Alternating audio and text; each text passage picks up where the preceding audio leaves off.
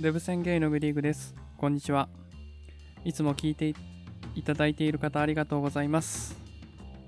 今日は英会話未経験者がいきなり英会話に挑戦するパート4になります。今日のセッションはまた同じように4パートを取っておりまして、えーまずは前回の復習パートですね。これは事前のちょっと設定がありまして、東京駅にいる私に、えー外国の方が話しかけてくるというようなシチュエーションになっております。なので、東京駅からどこどこへ行きたいんですけど、と尋ねられますので、答えるというような内容になっております。それの日本語パート、えーごめんなさい。英語パート、日本語パートですね。日本語パートはそのフィードバックとなっております。で、今回の新しいセッションなんですけど、えークイズをやりたいと思います。例えば、えー赤くて丸くて食べれるものは何でしょう？こんなものですね。これはリンゴっていうことになるんですけど、まあ、そういったクイズをやってみました。私がクイズを出す側ですね。はい。えー、どうなりましたでしょうか？ね。まあまあまあまあ、ご覧ください。はい。それでは本編に行きます。どうぞ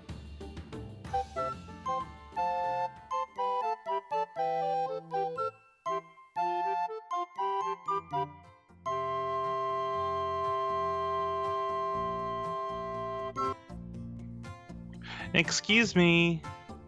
Hi. Uh, excuse me. Hi. Uh, hi.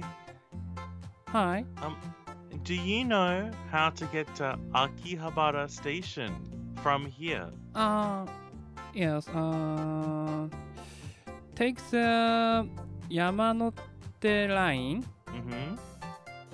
Train number four. Okay, Yamanote train number four.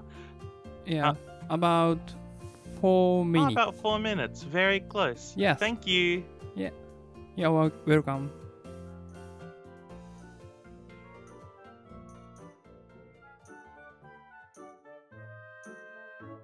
はい、えー、もしもし。もしもこんにしち。は。今日もローアン先生に来ていただきました。えっ、ー、と、まあ、1個目はね、前回の、えー復習がてら、えーやらせていただきいたんですけども、ちょっとね、あの多分、その、説明は大丈夫でしたよね。まあ、はい、そうでした。大丈夫でした大す excuse me って言われたらさ、なんて回答するのが自然なのかな ?excuse me って言われたら、何ですか？みたいな返しが欲しいんだけど、日本語で言うとさ、すいませんって言ったら、どうかされましたか？みたいな返しじゃない。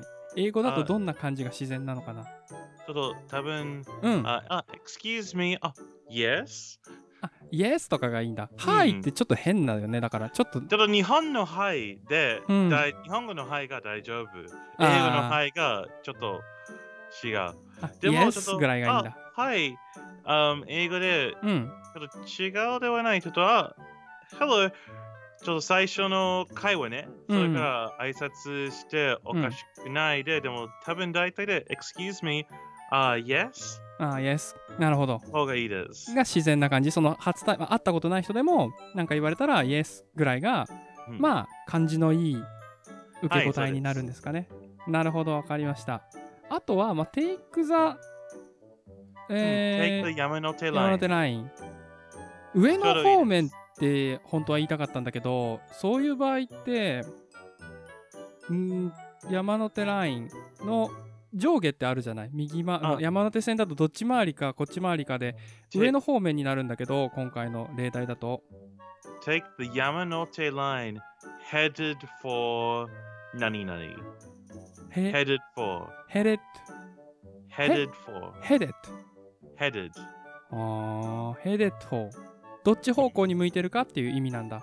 Yeah えば for 上のみたいな。Yamanote line train headed for 品川うんうん。品川方面品川ってこ行きのとうんうん。電車に乗って。なるほどね。あーちょそこはね、どう言う方がいいのか分かんなくて結局やめたんだけど、まあ、何番線って言えば分かるからいいかなみたいなのがあって、どっち何番もいい何番がねわ分かればどっち方向か分かるから、まあ、それで行こうかなっていうのがあって take。the Yamanote train on line 4. うん、But, あ多分ちょっと、あー自信がないので、うんうんうん最初に乗って、こっちかこっち、左か右、どっちがいいの感じで、うんうんそれがちょっともう内容して、あやめの手ライン、サインを読んで、あ品川に。それから大丈夫です。うんうんうんうん。なるほど。わかりました。じゃあろんちょっと、はいはい。外国人がうん会いますの場合は、多分ちょっと日本語自信がない、良好自信がないので、うんうん。それから元内容が教え教えるの場合は、その人がもっとあー心配しない。うーん。そんななんか余計な情報あんまり入れない方がいいって感じなのかな、多分。うん。うん。じゃあ今回のが、まあちょうどいい塩梅塩梅とは。説明の仕方として、ああ、塩梅っていうのはね、なんて言うんだろう、塩梅って。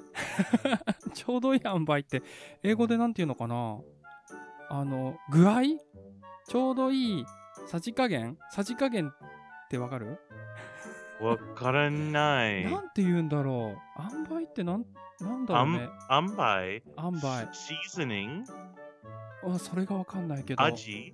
味味じゃない味じゃない。味じゃない。えっとねえっと具合？ちょうどいい表現？今回はちょうどいい。情報量だったのかなっていう意味具合？あー本当にわからない。すいません。そうか今回のその情報の提供その私が説明したじゃん東京から秋葉原に行くまでに、はいその説明した情報の内容としてはちょうどいい量量でしたか？っていうそんな,、はい、大そんなイメージ。それがね塩梅。はい。わかりました。この塩梅でよ。よかった？みたいな。難しいね、それ説明説明できないや英語で。じゃあ次のセッションに行きますね、はい。一旦切ります。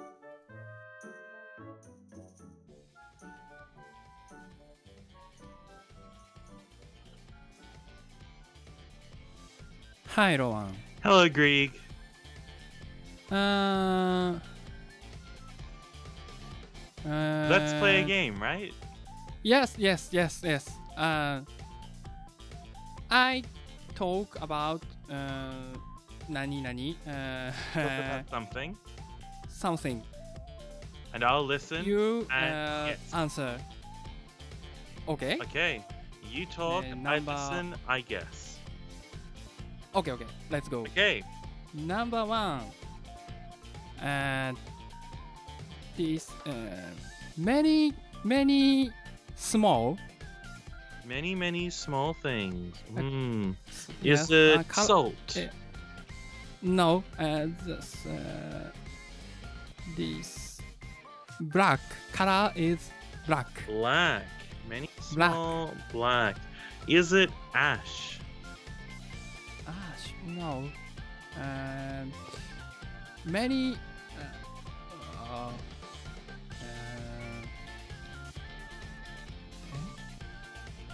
move, move, many move. Many. so It's many small Very small. black. Uh, Many. black. Uh, When you say many small, do you Yes. mean たくさん小さいもの or do you Yes, mean yes, とっても yes. 小さい yes, yes. Okay. Many small black things um, they move, that move. Many s- black move, move, ah, move, move. Yes, Is it yes. ants? Yes, that's right. I see. Good. Number two. Um, uh, uh,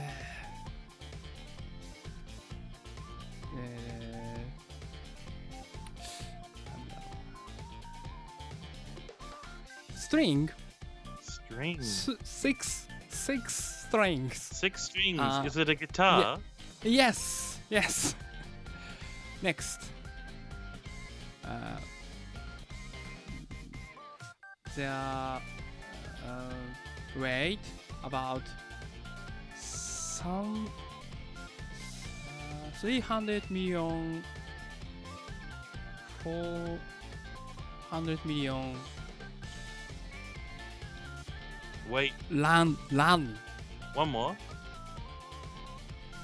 their weight 3 300 million kilogram 300 million kilograms. Is it the About- Earth? はい Is it the Earth? The earth? Uh, no, no, no, no, no, no, no. 300 million. 300, さ 300, あ、300 kilogram. Okay, 300 kilograms is a little less. That's that's much better. Uh, is it an elephant? Ah, uh, near. Um, no. Okay. They are uh, they running. Mm. Running. Running. Yes, running. They are about to. Uh, running. Race. Number. race. Race. Race, yes, Um, 300 kilograms. yes, Running race is 300 kilograms. yes. Um, a human ride, ride on. Horse. There. Yes, I don't. that's right. I don't think horses are 300 kilograms, are they? Ah, the, about the, その Oh, yes, they Yes. are. Don't mind me. Yes. I'm wrong. I'm wrong. I just don't know about horses. horse. Yeah. Yes. They're very Yes. heavy. I didn't know Yeah. they were that heavy. Ah. Thank you. You're welcome. Bye. Bye.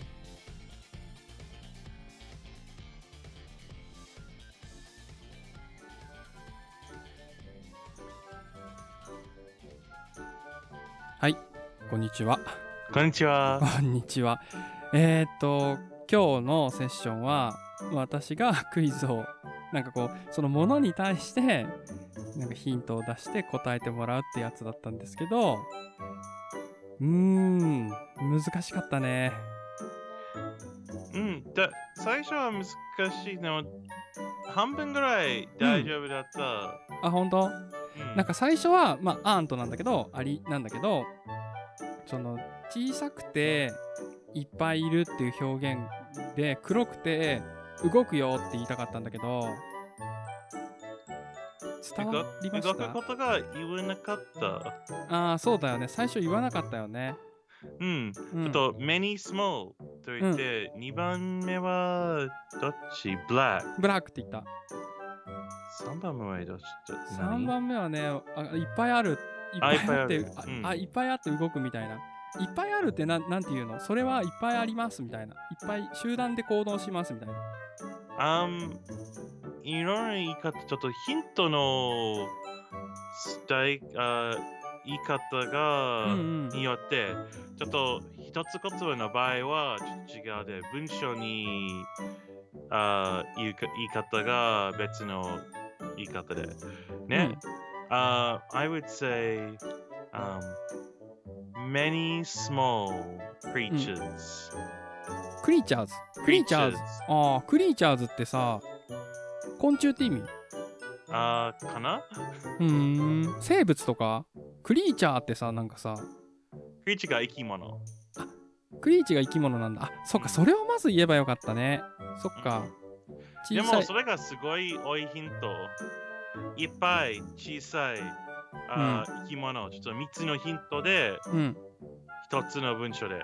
それがちょっとそのゲームの中にうん。すごい多いヒントかな？あーまあまあ、ヒント出しすぎってことね。うん。まあまあまあまあまあ、ゲームは置いといてもさ、まあ、その、ねまあ英語のね、ニュアンスが学べなんか分かればいいかなっていう感じなんで、まあそこは、うん まだゲーム性としてはね、言い過ぎて成立しないかもしれないけどね、確かに。あー horse のことは、うん。えっと、あー体重の言うあ時で、ね。weight 300キロと言いました。 million って言った？みそうね、 million。ミリオンがすっごい多いで。そうだよね。そう、それをだから間違えちゃったちっ。と思った。300キロから500キロぐらいってないう表現をしたかったんだよね。うん、300 kilos。うん。あーでも、weight 300 kilos じゃなくて、it weighs about 300 kilos.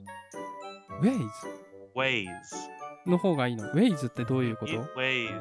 Weight の、なんという？単数形かな？正しい日本語の言い方が知らないけども、ちょっなるほど。と、例えば、I like video games.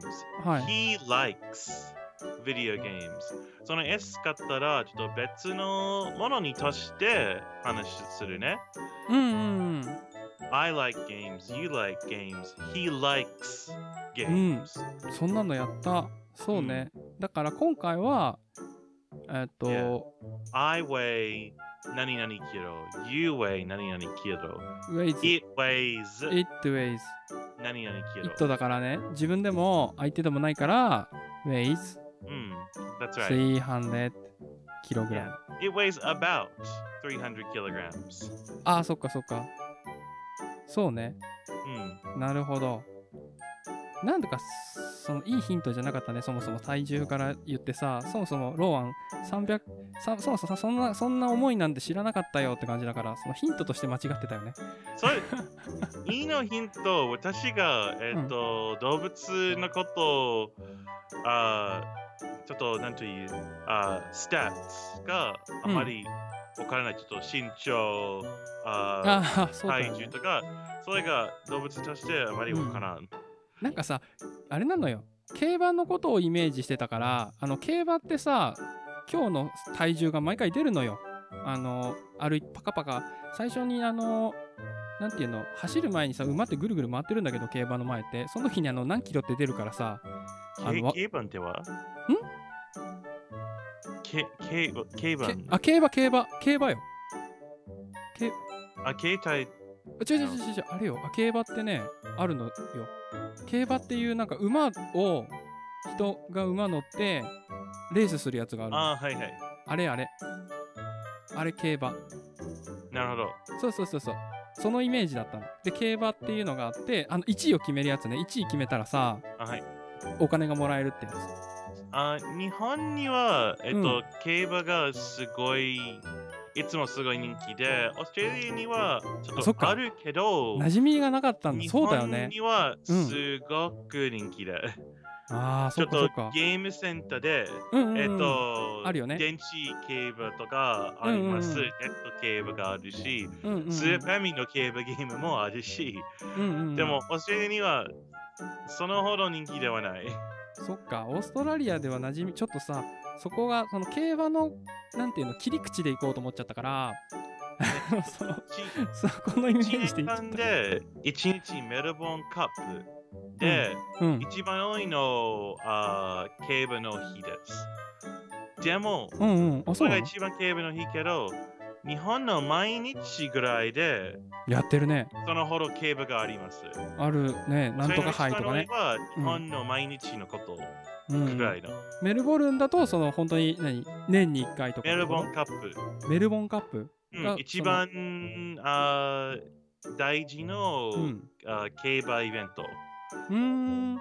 それがなんかあるんだ。で、それだけだから、その、毎週やってたりは、そういう毎日のようにやってたりはしないんだね。オーストラリアで。ねえ、ちょっと、毎日ちょっとできるうん。競馬、競馬が毎日できるけど、でも、大体で誰も、誰もあまりし,、ま、しないで。ああ、そうなんだ。そんな庶民的なものじゃないんだね。そのうん日本では結構さ、まあ、馴染みがあるったら変だけどさ、すごい。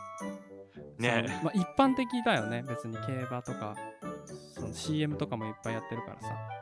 ね最初のそううんあ日本のゲーム戦に行った時うん。競馬あところがうんすごいびっくりして、あ、そう。本当に日本のゲーム戦イメージは UFO カッチャーと格闘ゲームとうんち。ょっとあ昔のあ弾幕シューターとかうん。あホリーシューターでも本気の場合は大きい競馬ところもありました。ああ、だからゲーセン行った時の印象ね。うんその競馬のゲームと、何？格ゲーと、あと UFO キャッチャーね。まあ、それはね、印象は競馬ない。Like ま、来る前でうん。競馬が考えなかあった。ーで、き行ったらあったからびっくりってだか感らすごいびっくり。じ。なるほどね。結構ね、あの、大きいセットでね、あるからね。うんうん。何の話だっけ？すいません。あじゃあ英語のニュアンスの話よ。英語のさ、ニュアンス的にはさ、なんか、こういう風に説明した方がいいよっていうの、今さっきのさ、あの、wa- weighs、weighs, はい。 weighs とか。It あとなんだけど weighs about 300 kilos.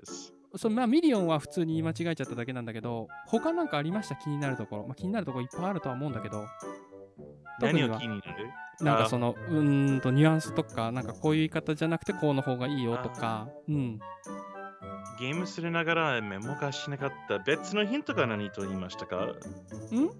別の日にそう、前、意外、それ話した意外の人が何を言いましたか？とね、ギターの時は2個目がギターだったんだけど、その、ストリングスが6本っつっただけだった。多分、正しい英語で、It has うん six strings. It has, なんか、It has か。いそれは、うんそれは何、それはこう、こうですよっていう時は、そうか、It、何々、has か。It, has あ何々持っている。あ、なるほど。持っているか。でも、ちょっと、six strings だけで、ちょっと小さい言葉だけでうんのヒントが大丈夫です。でも、そうね正しい英語で多う分文章の中に方がいいです。そうだねそ。して It has six strings。It has six strings. うんうんそうね。six strings とか、まだ単語ばっかりだったから、そのそもそも単語の羅列みたいになったから、うんもっと文章っぽく言えるといいかなっていうことだよね。はい。うんうんうん。わかりました。じゃあ今日はそんなところでありがとうございました。今日はありがとうございました。それではまた明日。バイバーイ。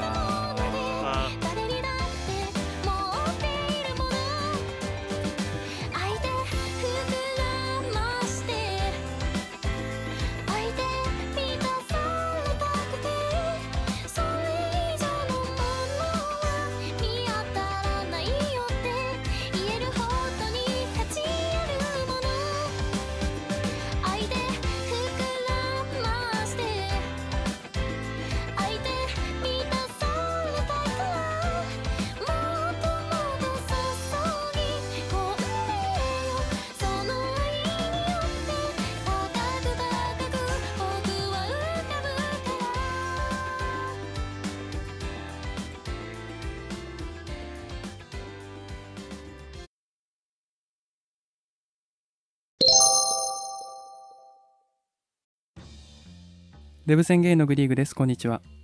いつも聞いてくださっている方ありがとうございます。今日は突然なんですけども、ナレーション未経験者がいきなりナレーションに挑戦するというテーマでお届けしたいと思います。読む原稿については説明のところに貼っております。それでは本編の方をどうぞ。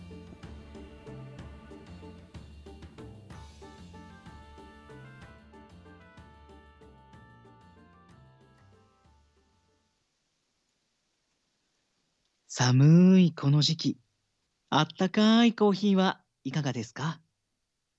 仕事帰りに待ち合わせ前のちょっとした空き時間にほっと一息。店内にはイートインコーナーもご用意しています。おはようマートのおはようカフェ。あーということでありがとうございます。ありがとうございますはい、えー今日はあのなので、えープロのナレーター？プロのナレーターって言い方でいいんでしたっけ？えーちょっとこそばゆいちょっと違う。ちょっとこそばゆいこそばゆいですけどはい。を呼んでしまいました、はい。えっと加藤淳さんです、はい。よろしくお願いします。はじめましてですね。はい。一度はい。ライブではお話ししたけど、それだけですね。そうですね、あの私のライブに来ていただいて、まあ、ちょっとなんかいろいろあって、えー、あの時確か佐川がピンポン来ましたね うそうそうそう。そうそうそうそんなそんな話トラブルもありまして。はいよく佐川来ちゃうんですあよね自分よく多ライブしてる分ですね。そうなんですよ びっくりしまししたけど。たびっくりしちゃいましたびっくりさせて申し訳ないんですけど本当にで その縁があって、えーまあ、今回その慣れと私のその収録では、まあ、なんか初めてやってみるみたいなのがちょこちょこあるんですよ。うんまあ、英語とかナレナレーションじゃない英語とかねあのなんか歌歌ってみたとかいましたよ。あ本当ですか？ありがとうございます。来ました。もう本当に何も練習せずにやるんですけど、まあ、今回もそうナレーションをねちょっとアイディアとして湧いてしまったのうで。ちょっとね今回その挑戦をさせていただきたいかなと思って声かけましたあありがとはい、う。嬉しかったです。はい。あ、よかったです。ちょっと、まあ、その、最初に、加藤さんの若干のご紹介をさせていただきたいんですけど、僕、毎回ね、あの、いろんな来ていただいた方に聞いてて申し訳ないんですけど、身長と 体重と年齢だけ、ちょっと確認してもいいですか？わかりました。ちょっとご期待。意味わかんないと思うんですけど、英語教師も、はいはい。あのー英語教師もそうだし、ゲイの店子さんもそうでしたけど、ちょっと毎回聞いてるの本当申し訳ないです。はい。ちょっと看護師に聞くの忘れちゃったんですが、はい。はい、えーお願いします。とちょっとそうですね。僕は身長は調子のいい時で161センチの体重ははい。68キロの、はいえー年齢は29歳というチビデブ、29チビデブ気質ですね。ガチ、ガチムチ系なんですかね、もしかしたら。ね、ガチムチ系、うん、でも肩幅とかは結構広いので、座ってたらなんか怖そう、あ弱あそうとかって言われるんですけど、立ったらちっちゃい。はいはい。っていう感じで、なるほど。はい。で、今は、まあ、その、お仕事っていうのは、その、ナレーションのお仕事を、えっ、とですね、卓録だったりとか、フリーで今は現在してまして、もう基本的に卓録がメインになってるんですけど、それを、はいえっ、と、普段は会社員で働きながら、えーナレーターもしてるっていう感じです。あ、なるほど。兼業でやられてるってことなんですね。すねはい普通にサラリーマンとしうて、んうん。えーお仕事をされつつも、そういう依頼があったら、そうです。な今今みたいな今やっていただいうんうんたナレーションとかを、えー録音してこう納品するみたいな。あ、そうですね。その感じ。あー、うんうんなるほど。そうなんですね。これってこれは聞いあの言って聞いていいのか分かんないですけどこうやってどのぐらいかかるもんなんですか？えっ、例えと、ば加藤さんにお願いしますって今のじゃあやつを、まあ、商商売として使いたいってなった場合ってうんうんうん。そこは要相もうそれは要相談にはなるんですかね？えっ、と、費用ですか？あそうですそうですそうですえー、人によって違うと思うんですけど、はい。うーん、そうですね。はそこはなんかあれですか？いや、センシティブな話だったら大丈夫ですよ。8000円ぐらいあ、重い、から、8000円ぐらい。からいただければいいなと思ってますね。あ、そうなんですね。ああ、そこはじゃあまあ、その業者さんの方と相談してっていうところにはなるんですかね。そうですね。なので、一度、その、こんな分で、あの、予想とか、えーいただければ、見積もりを出して、えー、うんうん進めていくっていう形がいいかなと思ってます。あ、わかりました。まあ私の方でね、あの、リンクを一応そのあ、これをたまたま見てね、もう頼みたいっていう人がいるかもしれないので。れありがたいですよね。ありがたいですね。あのなんでリンクを貼っとけばいいんですよね。きっとなんかそのページがあるんですよね。それを今回のところで貼らせていただきますので、でも、あの、はい。ああ、実際にもスタイフからお仕事一件いただいてて、今継続でやらせてもらって。あ、そうなんですね。すごいですね。やっぱその、やっぱ今回その、あれですか、加藤さんとしては、そのスタイフって、あの、まあ私ちょいちょい聞かせてもらってるんですけど、半年毎日やられてるってところはあ知ってるんですよあー、そう、ありがとうございます。はい。半年やりややりましたよみたいなのの放送は聞いて、半年ってすごいなと思って。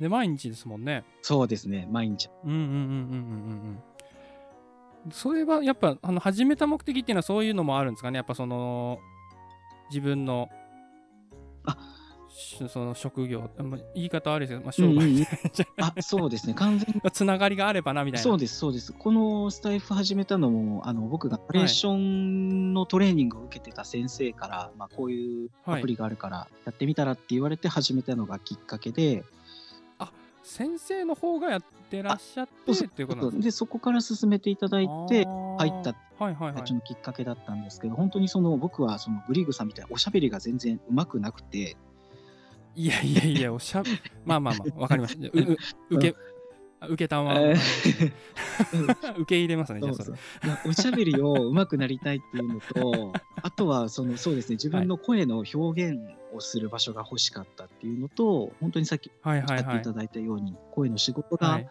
何かいただけたりとか、面白い人とつながればいいなと思って、えー配信してるところです。なるほど、なるほど。ああ。よくその私の放送に来てくれましたね、そのライブの時ね。それが一番びっくりしました。ああ、えっと、いろんな人にの考え方とかがすごい興味があっはい、て、まあ、自分はいの考え方じゃない人の考え方とか、ああ、なるほど僕好。きで、周りに、あのーゲイの方とかいらっしゃらなかったので、まあ、興味がああって行かせていただきましたね。あ、なるほど、なるほど。ええそう、あれもありがたい。ありがたい限りですね、本当にね。えーうんあちなみにそのナレーションをこう始めたきっかけっていうのはあるんですか？最初は、もうもはい。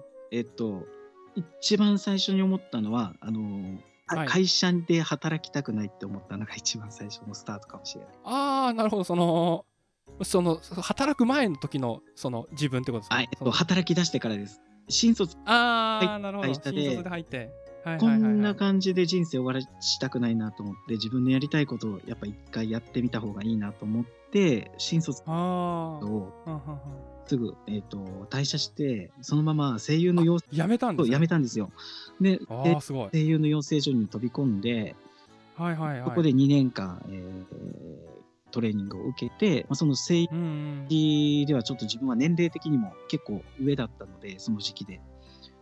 あ、そうです。始められたのは、じゃあ、大新卒っていうか、20代前半ぐらいですか、ね。23歳の時だったんですけど、もう周りあ、それでも結構う上の方になっちゃうんですね。うん僕の時は周りも高校生とか大学生の子がも。うキラキラしてるところに入っていったのはいかなり年齢的にも、あはいーう。ん、厳しいなと思ってそこからナレーションの道にちょっとシフトチェンジして、今はそっちで頑張ってるところ。なるほど。あ、もともとはじゃあ声優とかそういうのもっていうのを視野に入れてやってて、そうですね、うん、で、ナレーションにちょっと切り替えようかなみたいな、なメインの場所をそういう風にしようかなみたいな、そういう経緯なんですね。あそうですそうですそうです。はいはいはいはいはい。それでまあ今はもう兼業というか、まあ、しあのまたじゃあサラリーマンもしつつそうですね。フリーでみたいな。そうです感じなんですね。ゆくゆくはそののナレーション一本で食べていけるようになれるようにはいはいはいはいうん。その目標として もいいですよね。そこそこはね、お金は食食っていかなきゃいけないから、そうなんですよねそのこっちをメインを目指しつつって感じなんですね。そうなんですそうなんですなるほどなるほど。自分の続けていける形を探していったら今の形にたどり着いたっていう感じですね。なるほどなるほど。でもいいですよね。そこはその、うんなんていうんですか。あの本当いいきなり何にも実績なしで一本っていうのもだって、うん、そうなんです。正直食っていけないですもんねそうなんです。。はい。そうですよね。だから生活はある程度水準を保ちつつもうんうん。夢を追追っかけてるって感じはすごいですね。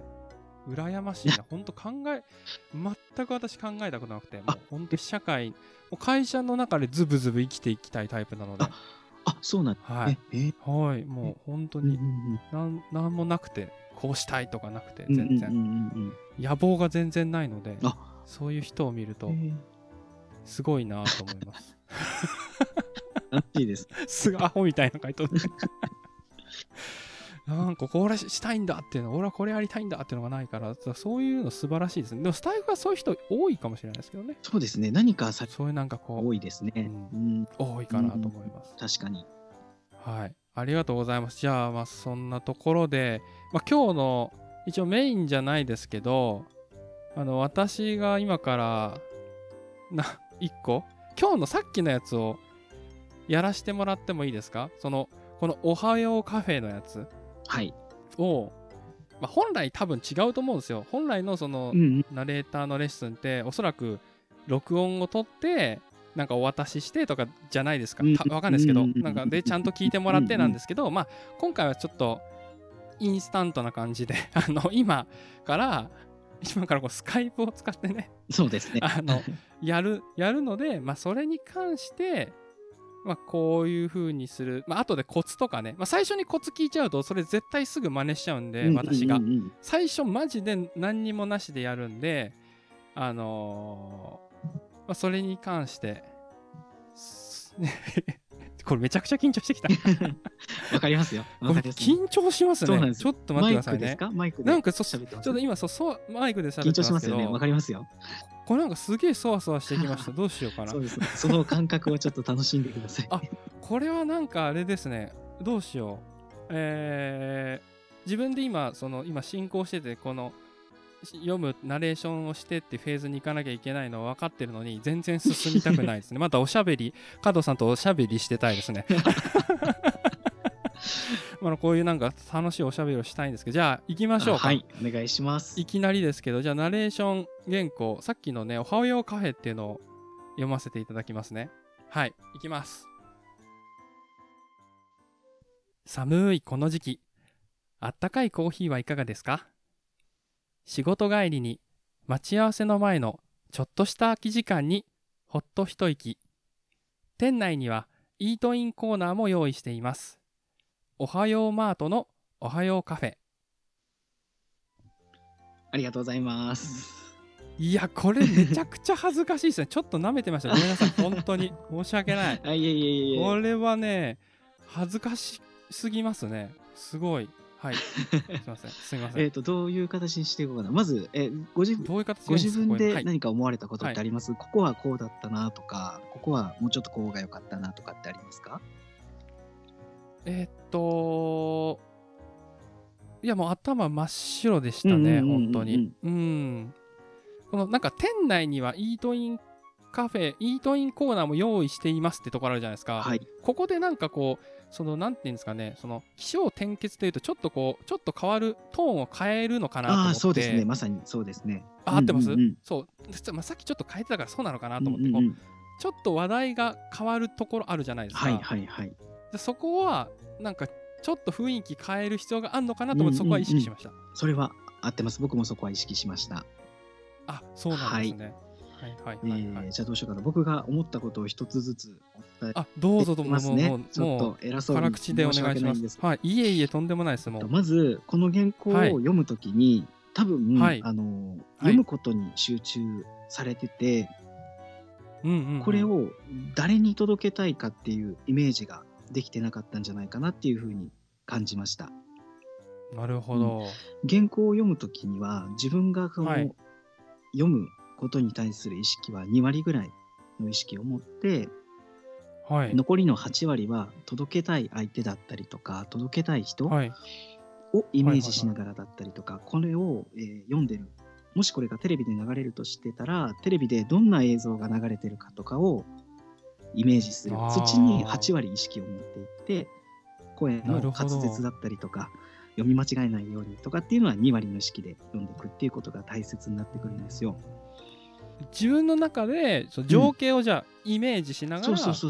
話したりするっていうのうんが大事で、今の私だともうなんていうんですかこう原稿をただこう読んでる感じっていう風になっちゃうっていうところなんですね。そのナレーションというか、うんうんうん、そうですね。そういうふうに。なるほど。確かにそう言われるとそうですね、うんうんうん。もうとにかく絶対間違えないようにしようと思ってた。あのね、これ、まあ、その本当にその商品として納品するときはもちろん間違えないことは、えー大事なんですけど、はい。うん間違えたって、下手だって伝わるナレーションは伝わるんですよ。それはナレーションだけじゃなくなて、仕事の頑張りだったりとか、あと、なんでしょうね、その頑張って作った料理だったりとか、大切な人に作った料理だったりとか、プレゼントだったりとかって、はいはい別にはい。はいすごい高いものがいいわけじゃなくてうまく作ったものがいいわけじゃなくて、その思いがこもったものが伝わるじゃないですか。はいはいはいそうですね。そういう形でナレーションもうまくなくたっていいからその気持ちが相手にどれだけ届くかっていうのが大切だと僕は思ってて、まあ、こあのーなんかそうそうそうそうそう。あこのあ哲学的な感じなんですね。そのなんていうんですかそのロジカルなところじゃなくこう,、うんうんうんうん。ハートが大事だということそうですね。僕はちょっと一般的なナレーターの人がされてる方とはい。ちょっと、あのー外れてるというか違う道を進んでるかもしれないんですけど、この収録前にああのはいはい。原稿がちょっとなんか声優役者のような原稿が多かったっていうふうにおっしゃってたと思うんですけど、まあ、そういう会話をさせていただいたんですけど、そうですね、うんうん。うんその私ナレーションを、まあ、今回そのオファーしあの加藤さんにねあの台本台本ってほど台本じゃないですけどこういう流れでやります、原稿用意しときますよって言って原稿を調べさ調べさせてもらったとか調べたんですよこんどんなのがあるのかなと思ったら結構なんだろう思ってたのと違くってなんかニュースの原稿とかじゃないのもいっぱいあるんだなと思って、まあ、あ思思ったら当たり前なんですけど、だって CM とかのナレーションとか、なんか、そのスマホアプリのなんか、その、あるじゃないですか。そうですね、ありますね。そういうのとかのとテンションって全然違うなと思って、うんそこがね、あ、なんか自分が読もうとイメージしたときに、あそこは難しそうだなっていうのはありましたね。うん思いましたね。うーん。だからアナウンサーとかとナレーターって結構違ってて、アナウンサーの人は、えー正しく情報を伝える。ナレーターはでもここに感情を乗せたりだとか、自分の個性を乗せていっていいと思ってるので、なるほど。うんもっともっとね、あのー大胆にやっていくとか、最初の2行とか、寒いこの時期っていうのと、あったかいコーヒーっていう文章は、これ、はいはい、真はい。逆。ここは感情をガンって入れなきゃいけないですね。そうそうそう。ここって真逆じゃないですか。寒いとあったかいっていうのは違うから、寒い感じとあったかい感じを同じ本で読んでたら、ここの違いが出てこないので、まあ、ここだけでもあの結構変化をつけれるポイントかなっていうふうに。なるほど。で、どっちかっていうと、その、ね、私ね、今思ったのは、そのうんうん。声のそのテクニック的なのをうんね、うんうん。今回、こういう風に出すんだよみたいな、例えばその歌みたいに、うんうんうん。その喉を開けて、はいはいはい、はい。こういう風に出すとかいいですよみたいなうんうんのかなと思ったんですけど、その指摘される部分がね、はいはいはい。そうじゃなくて、もう、その演技演技力じゃないですか、その伝える、伝えるそのそうそうそうそうそうですね。心意気が事。大事なんですよ、心意気がこの寒いこの時期だったら本当に寒そうなその状況を思い浮かべてうんうんうん、そうですね。お伝えしてそうそうそうそうそうそう。言うのが大事なんですね。うん。だから、スキルはいを身につけて、えースキルがあるから伝わるんではなくて、この寒い感じを伝えるにはどうしたらいいって考えていってスキルがつくっていう順番逆？な逆というか、るはいはいはいはいはい。スキルをつけていくんじゃなくて、寒いのを伝えるためにスキルがいるっていう考え方を僕はしてるので、寒いという情報状況状況を伝えるためにどううんいう。トーンで話したらいいかとか、そうそうそうそうそう。そういうことを考えていってうんうんうんうん話す話さないといけないってことなんですね。そうなんですよ。なので、あの寒い声を出そうっていうんじゃなくて、寒いのを伝える、なんかちょっと 日本語がおかしくなってるんですけど、まあまあ、いや、わかります、わかります。さっきちょっと聞いたのは、こう、なんていうんですか、こう、うんと、さ寒いみたいな、こう、うん、うんってやってましたもんね。そうそうそう。なんとなく。全然、全然真似できないから、あの、真似になってないですけど、そこなんか伝わりましたもん。そうで、この一言一言を大切にしていって、このはい。一文字一文字が本当にこの、えー企業からしたら、まあこれ本当に多分、プロの方に頼んだら3万円とか5万円とかでも、えー受ける人は受けると思うんですけど、この15秒とか20秒とか30秒のあ、この今うのん。文字、文字で。だと思うんですよ、はいはい。その文字数とかでうんやってない人が僕の周りには多いので,、ああ、そうなんですね。でテレビとかだったら何十万とかねなったりとかする人もいるのではいはいはいはい。でその中に、この30秒の中に凝縮されたこの12345行今原稿あるんですけど5行っていうのははい。その企業の人がもういろんなことを伝えたいけどもうこれが大切だからこれをとりあえず伝えてほしいっていう原稿じゃないですか。うん。なので、この一言一言をあの滑らしたらいけないというか全部大切にしないといけないんですよね。だから本当にそういう感覚で原稿を読むと、なんだろう一言一言がなんか宝物のように見えてくるというか、本当に全部ちゃんと伝えないといけないっていうふうはいはいはい、に思はい。えてきたら、この文章を見た時の感じ方だったりとか、一言一言の出し方が変わってくる,、てくるとうん結構あのうんメンタル的なな 精神メンタル的な感じなんですね。ちょっと本当に。あれですね、うん私、あの、これ、最初に加藤さんに話しかけた時に、めちゃめちゃ原稿を送ったんですよ、ね。これ、これとこれとこれとこれとこれとこれとこれで、どれかにしましょうぜぐらいの適当なノリだったんですけど、本当失礼な、失礼な感じでしたね。こねこんだけこの、これで取れ高あると正直思ってなくて。ここんな、あるのかなと思ったけど、うん今の話聞くと、その、本当にそこはもう一個ずつ大事にしていかないとダメだってことなんですね。そうそうそう。その感覚を持っていただいて相手にきちんと届けるっていうこと、で技術的なことをまだ言ってないので,、はい。ですね。お伝えすると、はい。例えばこの、はい。句読点があると思うんですけどありますね。えー最初に出てるのはどこだろう？仕事帰りにかな、えー空き時間にそうですね。仕事帰りうんに、うん。うん、句読点があると思うんですけど句読点は、はい。えーとまあ、意識してもいいんだけどとりあえず無視してもいいんですよ。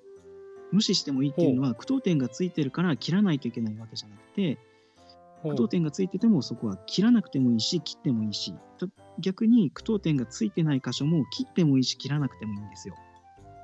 なるほど。うん、っていうのとあとは自分でこの原稿を、えー読むときに強調したいポイントをチェックしていくんですよね。はい。うん、でどこだろうなここはあったかいコーヒーはいかがですかっていう問いかけここをちょっと強調しようかなとかはいあ。とこの「おはようカフェ」っていうのはこの店名というかサービスの名前なので絶対強調しないといけないところとかそうですよね。はいはい。っていうのを自分で強調したいポイントを、えーチェックしていくんですよ。それは店名だったりとか、えー人名だったりとか、あとはか数字とか、あとは聞き慣れない言葉とかはい。を、えー強調する箇所に選んで、その前ははい結構句読点で切ったりするんですよね。なるほど。なので、このあったかいコーヒーはいかがですかとかでいかがですかを強調しようと思ったら、あったかいコーヒーはいかがですかっていう、ここで一回切ると、その後の言葉がちょっと立ってくるので、まあ、ここは句読点がないんだけど、うんうんうんうん意図的にちょっとここ切ってみようかなとか。なるほど。ここの、その、最初の、あ、2行か。2そうです。行の部分で一回こう、ここはもう提案の部分なんで、ここで一回置いて、で、真ん中読んで、うんで、そこの、この間の句読点はそんな意識しなくてもいいってことね。まあ、してもいいけど、うん。うん、そのもう伝えたいっていう方が、そうそうそう。イメージの方が大事ってことでねそうですす、。そうです。それを自分で読みやすいように、まずはチェックをつけていく。どこで切ろうかなっていうのを読む前にチェックをつけていくのと、あとは強調する場所だったりとか、何をこの文章は伝えようとしてるんだろうっていうのを自分で最初にあの素読みというかしていって、自分はいでポイントを見つけておくんですよ。あじゃあこの文章に対してこう分析をするんですね。自分なりにこうここがポイントだとか、ここがもうこう持ってこうとか。ああなるほど。で、グリーグさん、あのー店内にはイはいートインコーナーもご用意していますのところで、あの場面が変わってるっておっしゃってたんですけど、はいまさにその通りで、はいここで変わってるから、はいここでちょっとトーンを変えようとか、はいっていう。ふうに、えーイメージして読むようにしてます。はい。ちょっとじゃあこう今の話を聞いたので、うんうん。あの恥ずかしいんですけどもう一回やらせてもらっていいですか、はい、お願いします。ちょっと自分を殺す時間だけもらっていいですか、あそうです。あの原稿を読むときには、自分は1ミリもあったらダメです。あそうなんですね。ち自分は。ょっと緊張するから殺さないといけないっていうことなんですけど、う私の場合はねうん。。うん、なんか、うん、あもうめちゃめちゃ恥ずかしいんで、うん、とりあえずちょっと落ち着きますね。はい。じゃあいきます。寒いこの時期、あったかいコーヒーはいかがですか？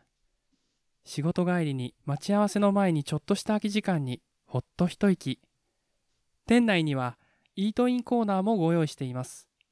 おはようマートのおはようカフェ。うんうんうんうんうん。だいぶ最初よりは良くなったと思いますよ。本当ですか、うんもうね、あの、一応情、情景というか、そのうんうん CM っぽい感じだったんで、うんうんうんそれをイメージしながらはうん。言いましたけど、やっぱりでもちょっとね、恥ずかしさが残ってあまですよね。そこを多分照れが、もう殺していくっていうことですね。てもう照れ、照れちゃって、うんうんうん照れちゃってますよ。ちょっとね、やっぱり、今聞かれてるっていうのもあるし、これ収録に乗るっていうのもあって、もういろんなのが、やっぱりね、これは、そうそうそうそうそう。すごいですね。この戦いなんそのですね。戦いですね。自分この戦がいか分かんないですけど。出さないっていう。もううん、そうそうそうそう。自分はこの原稿を読むときにはえー一切いないようにする。うん。なるほど、なるほど。でもすごい最初より、あの、なんだろう、問いかけてる感じというか、人に話してる感覚がなんとなく伝わってきたので、そこそは、こはちょっとそうですね、意識しあのさっきおっしゃってたので、うんうんうん。そのなんか誰に対してっていう話があったんでそのなんか人に問いかける感じというかそのイメージを沸かせてはみましたけどでもやっぱりあの照れがやっぱすごいですね。うんうんやってくそのなんだろうゾワゾワします それを、これ、なくしていくっていう感じですね。もう、なるほどこれはもう訓練ですよねきそうそうっとねここにはグリーグさんではうもう立たないんですよ。グリーグさんじゃなくて、んなるほどうんこのおはようカフェを宣伝してる、まあ、店長さんかなとかになりきってやるっていうイはいメージですね。わかりました。これ今日今回収録させてもらったんですけど、1個で大丈夫でしたね。ああ、そうですね。結構長かったですもね。うもう、んんんもう結構いい感じなので、うんうんもうナレーション原稿い何個か用意したんですけど あのここまで深掘りできると思わなかったんで。はい。えー、よかったかなと思いありますがとうございます。ありがとうございます、ちょっとなんかナレーションの話があのちょっとなんか今までねイメージねだいぶ変わりました。どっちかっていうと、うんうん。そのなんか声優さんとかとかなんで演技するのかなと思ってたんですけど演劇とかするじゃないですかレッスンでそうですね。うん。ね同居人がもともとなんか行ってたんですよ学校にえー、なんあ、そうなんですね。でなんで、ううなんかたまに話聞くんですけど結構演技とか演劇とかや,、うんやるっていう話をしててイメージ伝えるとか、うんうん演技力っていうのがこのナレーション必要なんだなっていうのがそうですね。めちゃくちゃ大事ですね。本日はね、私だいぶイメージ違ったところでうん、それはすごあく良かったです。嬉しいです。あ本当ですめちゃくちゃ嬉しいいですね。はい、うん。それではじゃあ今日はこんなところで多分長くなってしまったので 締めようかなと。すね。すごいねいいお話いっぱい聞けたんでいえいえ。よかった。ありがとうございます。ありがとうございました。加藤潤さんであした。加藤でした。ありがとうございました。はい。それではまた明日。バイバーイ。バイバイ。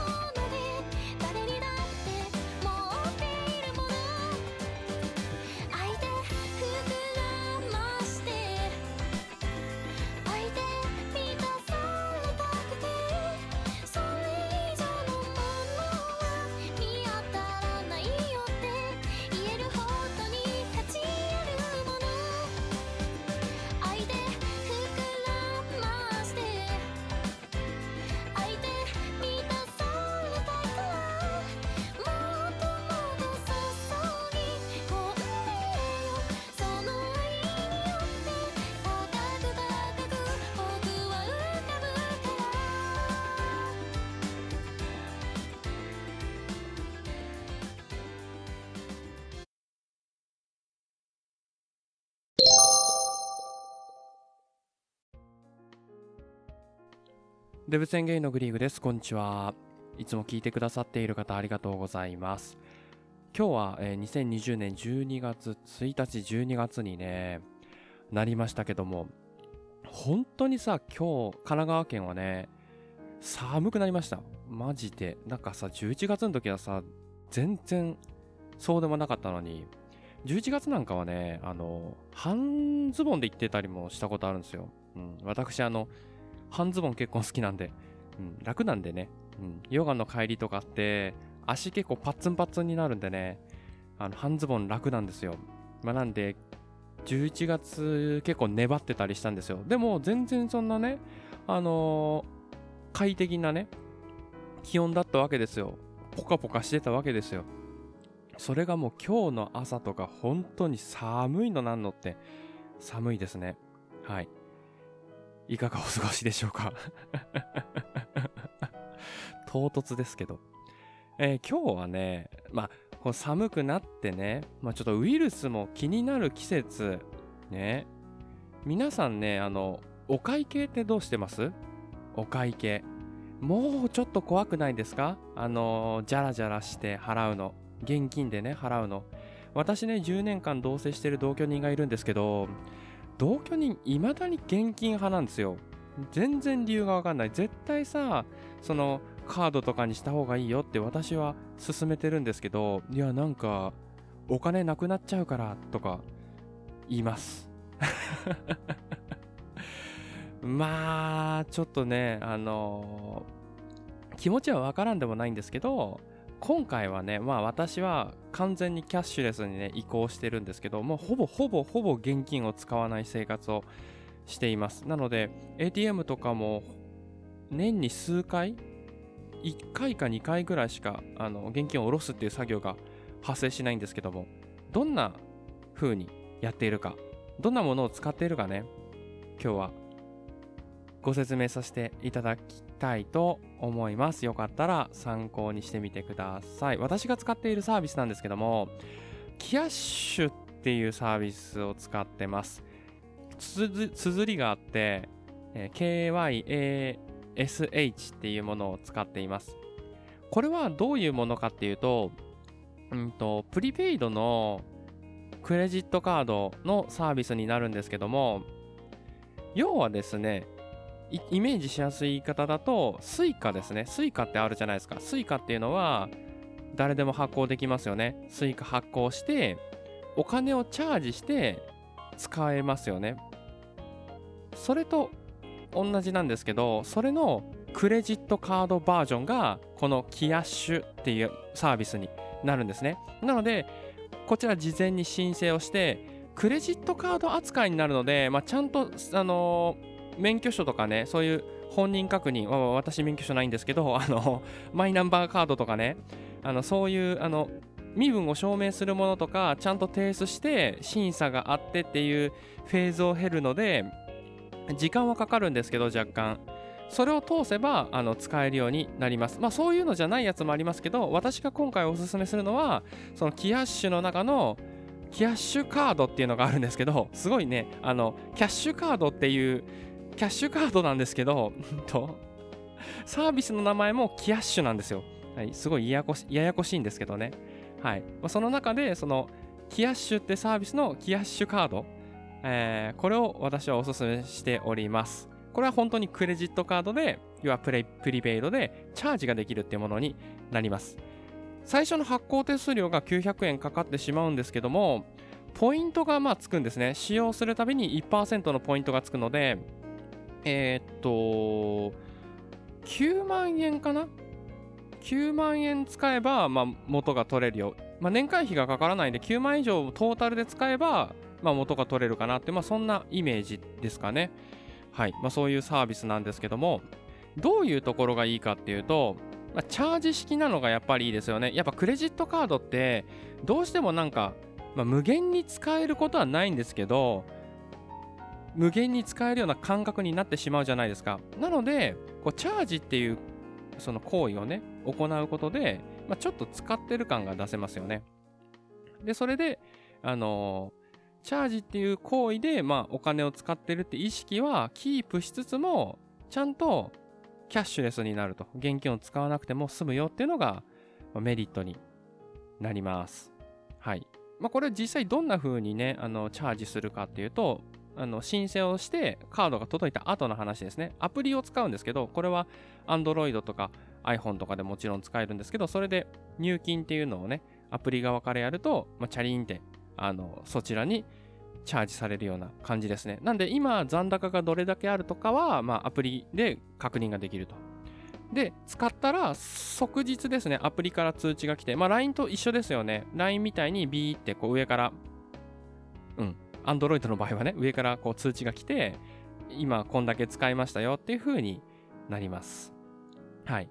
で、これさらにね、便利なことがあって、まあ、ちょっとまたね、あの、マニアックな話になっちゃうかもしれないですけど、まあ、そこまででもないかな。あの、Google Pay とかね、Apple とかであれば、 QUICPay が使えます。 QUICPay っていうのは、スマホで決済ができるサービスですね。なので、要は、この Kyash カードを Google Pay や Apple Pay に登録することで、 QUICPay として使えるので、カード自体を持っていかなくてもいいんですね。なので、 QUICPay が対応のお店であれば、そのまま支払うことができます。ポッケにスマホが入れ、忍ばせているタイプの人は、スマホから決済ができます。で、 QUICPay が対応していないところは、クレジットカードを出せばいいですね。はい。そういう風に私は使っております。はい。まあ、これ以外にもね、あのー一応 PayPay とかも使ってるんですけど、それはもう、要は QUICPay が対応していなくて、クレジットカードも決済が対応していなくて、PayPay は対応しているってところがあるんですね。まあ、そういったところの場合の、えー最後の砦で PayPay を使ってます。今の優先順位で使うって使ってるっていうような、そんな感じですね。で、それ以外のお店は行かないです。もうね、現金本当持ち歩かなくなっちゃいましたね。なので、この生活で。で、まあ、今はそんなコロナでね、遊びに行くこともないので、まあ、行くところとしたら、もうコンビニとか、あとは、まあ、あのー吉野家とかね、まあ、そういう、まあ、糖質取らなくてもいいようなお店に行くんですけど、あとケンタッキーとかね、まあ、たまにケンタッキーも行きますけど、まあ、そういったところは大体ね使えるので私本当にね今現金を使わないっていう生活をしております。はい今日は、えーキャッシュレスのねすすめでした。それではまた明日。バイバーイ。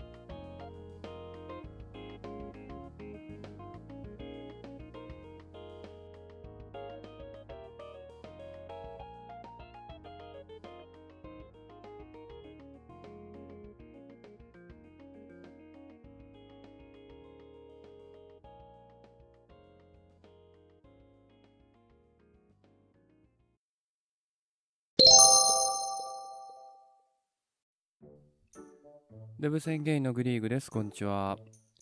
いつも聞いていただいている方、ありがとうございます。今日は、コダ、今日はコラボ枠になるんですけども、コラボ枠になるんですけども、あの、今日はね、レズのおせっせについてお話ししようと思います。はい。今日はね、こういうのがちょっと、私はちょっとっていう方は、今日はここでね、ストップしていただいて、まあ、まあまあまあまあ、なかなか内容は、うーんって感じ、攻めてる可能性もあります。とは言ってもね、まあ私ゲイで、デブ戦でやってるんですけども、レズはわかんないわけですよ。なのでね、今回有識者を呼んでおります。来世はマチルダのやらかし現世ラジオというところで放送されてます。来世はマチルダさんに来てもらってもらいました。ななんかめちゃくちゃダラダラ喋ってるね。はい。えーっと週2回しか家から出ない専業ウェブライター来世はマチルダによる一人語りラジオですって、えーやってるんですけどもえーっとねマチルダさんはねまずねレズビアンってね呼ばれたくない人なんですよ。女と付き合ってる女だけどレズビアンと呼ばれたくないっていうのをまず聞いてほしい収録に上げていてね。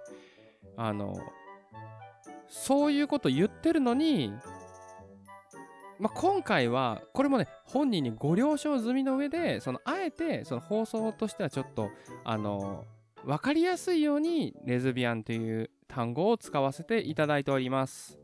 またこの収録の内容は完全に本人に了承してもらっていますのでその点もご了承ください。本当に申し訳ございません。それでは本編の方どうぞ。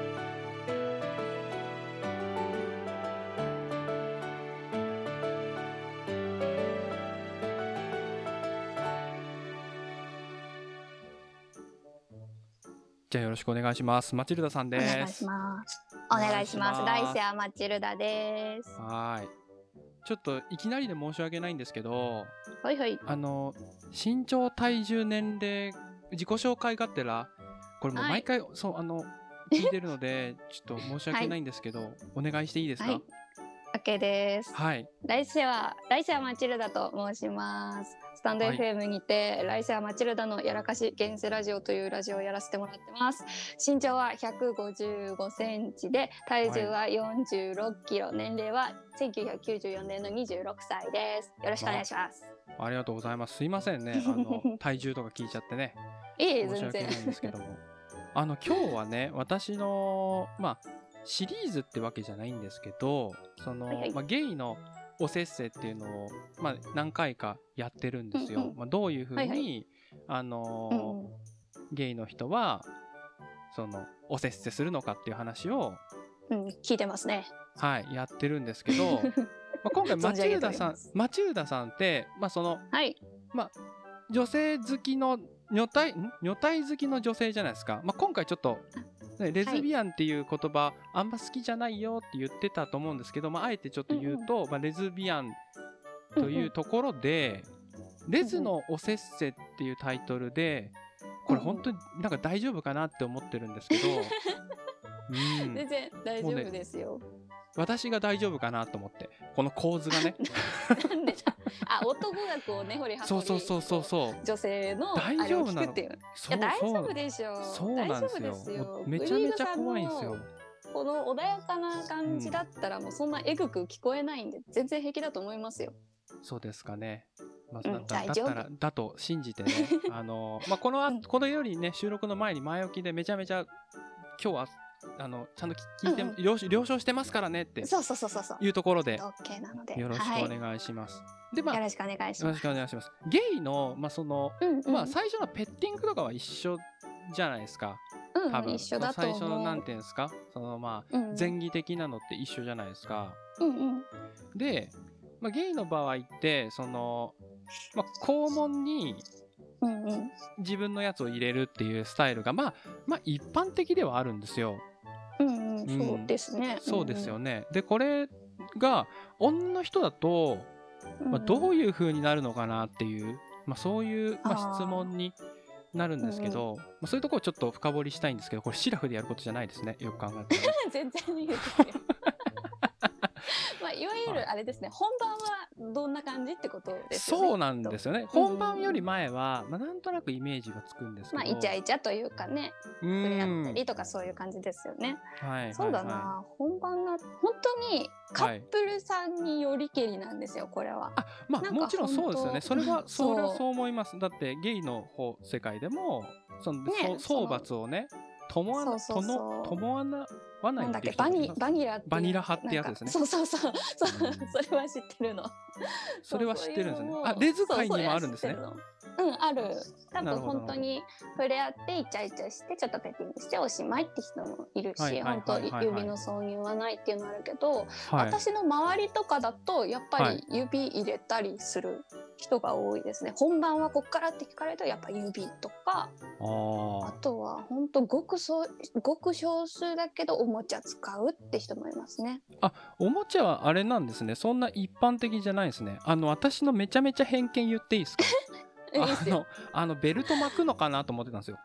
あうんそうベルト巻いて、まあ、いわゆるペギ版ですよね。そうそうそうそうそう。あれをまだからどっちが巻くのかなみたいなその立ち受け、うん立ち受けとかってそもそもあるんですか？そのなんかあのまあ入れられる方と入れる側っていうのがまあ明確になってるわけですよ。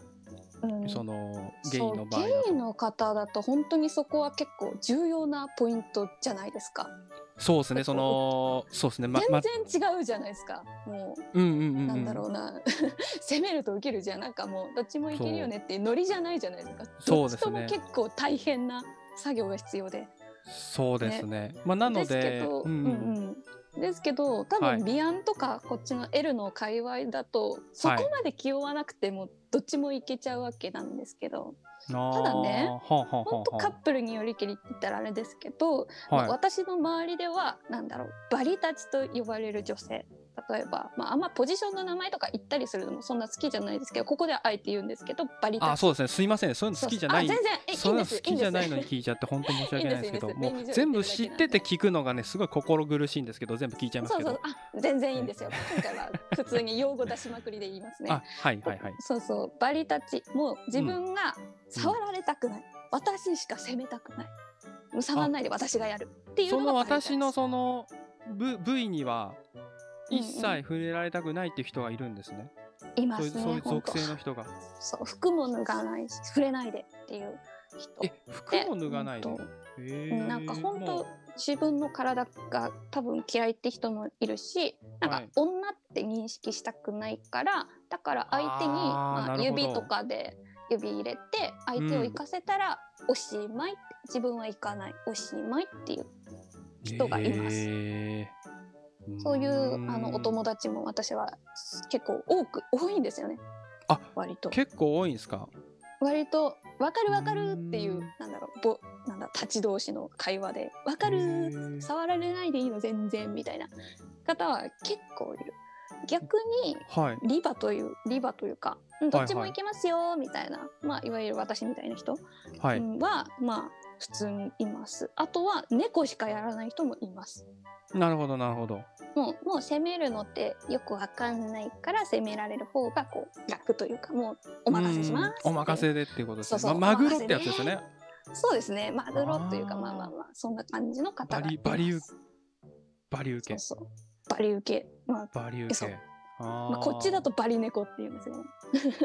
あそうなんですね。なんか最近こうトレンドかわかんないですけど最近猫って言葉なくなってきてますよ。すすごいすなんか、あマジで、なんかね。私うん時代ゲイの方はね。ゲイの方はいやゲイの方は。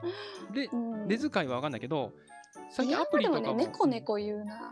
えー、なんかね猫って言葉がね若干まあなんかなんでだろう。ゲイ界は受けですもんね普通に。受けいや、ま、前は猫と受けって両方あって言い方としてねただなんか猫っていうね言い方ねうんなくなってきましたね。なんでだろう。うん。離岸と混同されがちだからかどうなんでしょうね。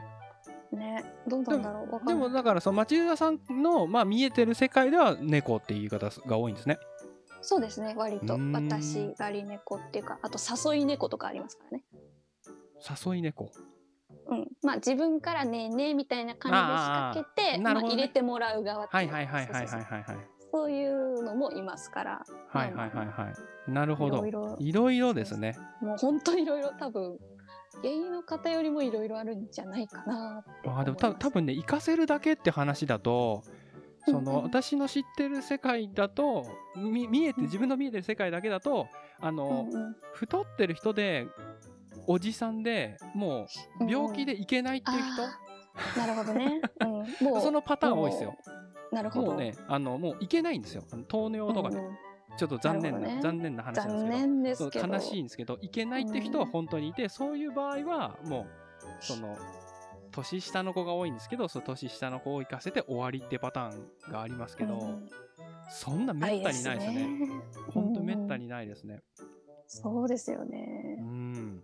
私も最初理解できなかった。あ、そうですよね。そのなんか、うんそれでなんか OK お互いに寂しくないですか？相手からしても、あ、あなたはうんうん何も、何、そう、脱ぎもしないのってことですもんね。そうそうだいなんかそうなんだってこう友達とかでそういうの聞くとえそれで満足できるんだって感じで不思議に思ってたけどまあまあ、はい。まあでもね結構、結構形聞くんですね、その。うんそう割と多い。へえ、なるほど。うんちなみに、これはうんうん NG だったらいいんですけど、マチルダさんはどこになるんですか、私はリバですねどっちもいける。ああ。あ、じゃあどっちもってことなんですね。どそうそうまあ、相手、相手次第ってやつですよね。そう本当相手次第。そっか。え、じゃあ基本的には、うんと、うんうん指入れて、うんうん行かせて、うんうん終わりって感じなんですか？なんかそのゲイだと、まあその、うんうん大体そんな総罰して、うんうんで、総罰総罰で乗っ 総罰して、うんまあ最後は多分出して終わりなんですよ、お互いに。そうだね。で終わりがもうバシッッと、まあなんかわかる。まあそこじゃ終わりじゃないですか。まあたまにそのですよね。時差うんうん時差がある時があるんですけど、その地獄のパターンがあるんですけど、うんまあ、受けの人が先にね、受けの人が先に行っちゃうとかになると、もうテンションの差が出ちゃうんですけど、まあ終わりはあるじゃないですか。うんうん。女の人って、そもそも女の人を知らないんですけど、私が。あ、うん。うん、私もそもそもね。男知らないんで。そもそも本当にうん知らないんですけど、終わりってどどこなんですか？例えばじゃあ指指入れパターンだとして、うん、オッケーえです。ーえーすいません。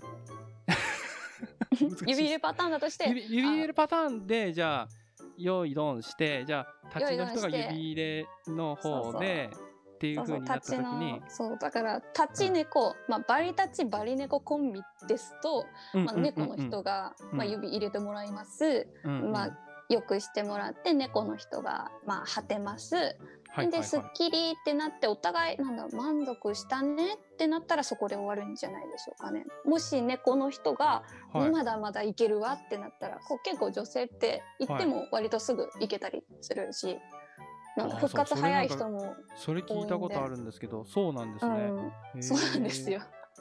私もわりかし復活早い方なんであそうなんですね。だからそのまま立て続けにやってもらうっていうのは、うん、多いかな。本当カップルの年齢と体力と性欲の差によるんですけど、一回行ってへー終わりって人もいれば何回かやって、まあ、ちょっと、はいうんこのくらいで満足ねってなって終わるっていうパターンもあるしあとははいはいリバ同士とかだったらもうエンドレスでお互い行かせて、もうじゃあ何お互いで家行かされていってみたいな。そうそうそう順番ねみたいな感じでやってる感じもありますけど、本当はあこれは体力による。すごいですね。私とかもうすぐ家帰りたくなっちゃいますけどね、本当に。もう一回で、もうすぐ家帰りたくなるんですよ。う んああなるほどね。もうすぐに。そうそうね。賢者王とやらがまあまあそこまでないんかなそうなんだあるけど女性はあるけどね。あるけ一応ある。ど 一応ある賢者王あるけどこう盛り上がってたりしたらうん、どうなんだろうな。みそのんなテンションで。何回行ったら気にきうんなんだろうな気が収まるっていうのあ 満足するのかはマジで謎ですけど。ー意外と男性よりはもうちょっとなんかバシッってところはないかないかもしれないですねじゃあもうちょっと疲れたらみたいな。うん、そうそう。なんかほんと雰囲気で相手が「あまだいけるっしょ」ってなったらまだ OK ですってなってちょっと今日はもう、もうみたいな雰囲気だったら、あ、じゃあい一回でお会いしおしまいね、みたいな、なるのかなって、へ個人的な見解ですけど思いますね。ーなるほどね。ただ割となんだろうな、ビアン界はアグレッシブな方が多くてですね、私が知っている、アグレッシブとは？はいはいうん、あの、性、性にかなり探求心がある方が多いので、もほう。う何時間もややって、満足っていう方が多い、周りはね。そうい印象ーですね。だから多分ね一回じゃ収まらないんだと思う。あそうなんですね。うん、へえ。いもうじゃあもうなんもう長時間。そうすごいね時間やられる方も多いですね。うーん。でもそれもそういう時ってもう何にも使わないですか、もうん。う。ノー武器なんですか？武器もなしで。武器もなし、うん、基本丸腰で挑む方が多いかな私の周りだと。へえすごい。おもちゃは本当私使う人は使うんですけどあんまりい。ない。聞かない。言わない言ってないだけかもしれない。一応確認なんですけど、うんうん、アナルは使わないんですよね。アナルは使わないですね。たまに使うっていうのは聞く、そうそう、そうね。穴は一応あるから、穴はあるからそうだよね。たかだ、うん、やってるって人はいるのかな。私は一回もそれ聞いたことないです。周りで実際にやってるって人とかは。はいはいはいはいはうんうんいなるほどありがとうございます。ちょっとねあのうん、いえいえ。超特急の話になっちゃいましたけど。いえいえ全然。レズ界でも、まあ、ああえてのねレズ界って言わせてもらいますけど、うんうん。あやっぱその雪吊り的なのも全然あるんですか？そのやりもくっていうんですよ。あやりもく的なガンガンあります、ね。やっぱありますか？あーあります？普通にあります。あーやっぱあるんですね、うん。ワンナイトとかも普通にあるしクラブイベントとかでそのまま雪吊りでねとか。普通にあるから変わんないんじゃないかなってそこは思いますね。じゃあ変わらないんですね。なんかやっぱうん。私のイメージでなんかうん、あんまそういうの女性ってそういうのしないのが めちゃくちゃ偏見みたいな感じですけど まあ本当に女の人人知らなくってどんな人どんな感じまなのか、あまあまあ、うん。まあまあ普通の人は確かにやらないと思うけど、まあ、中には本当少数ですけど、あやっぱいろんな人がいるってことなんですね。うん、でもわりかしみんな若ければやってるそういう雪吊りの関係とか。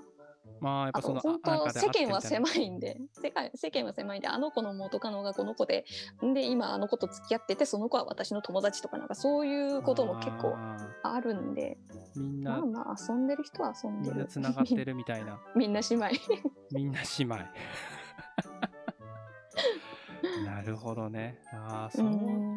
なんかでもあれですね印象からさそんなめっちゃ変わるって感じではないですね。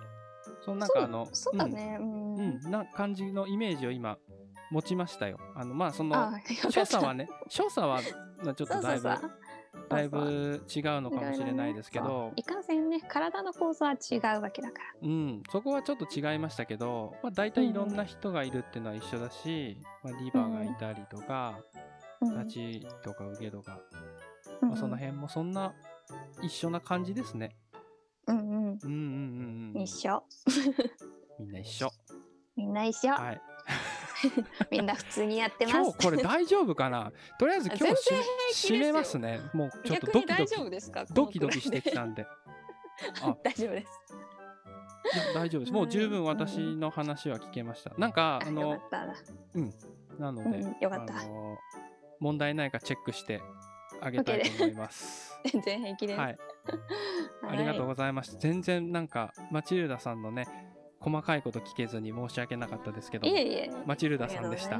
ありがとうございました。マチルダでした。ありがとうございました。バイバイ。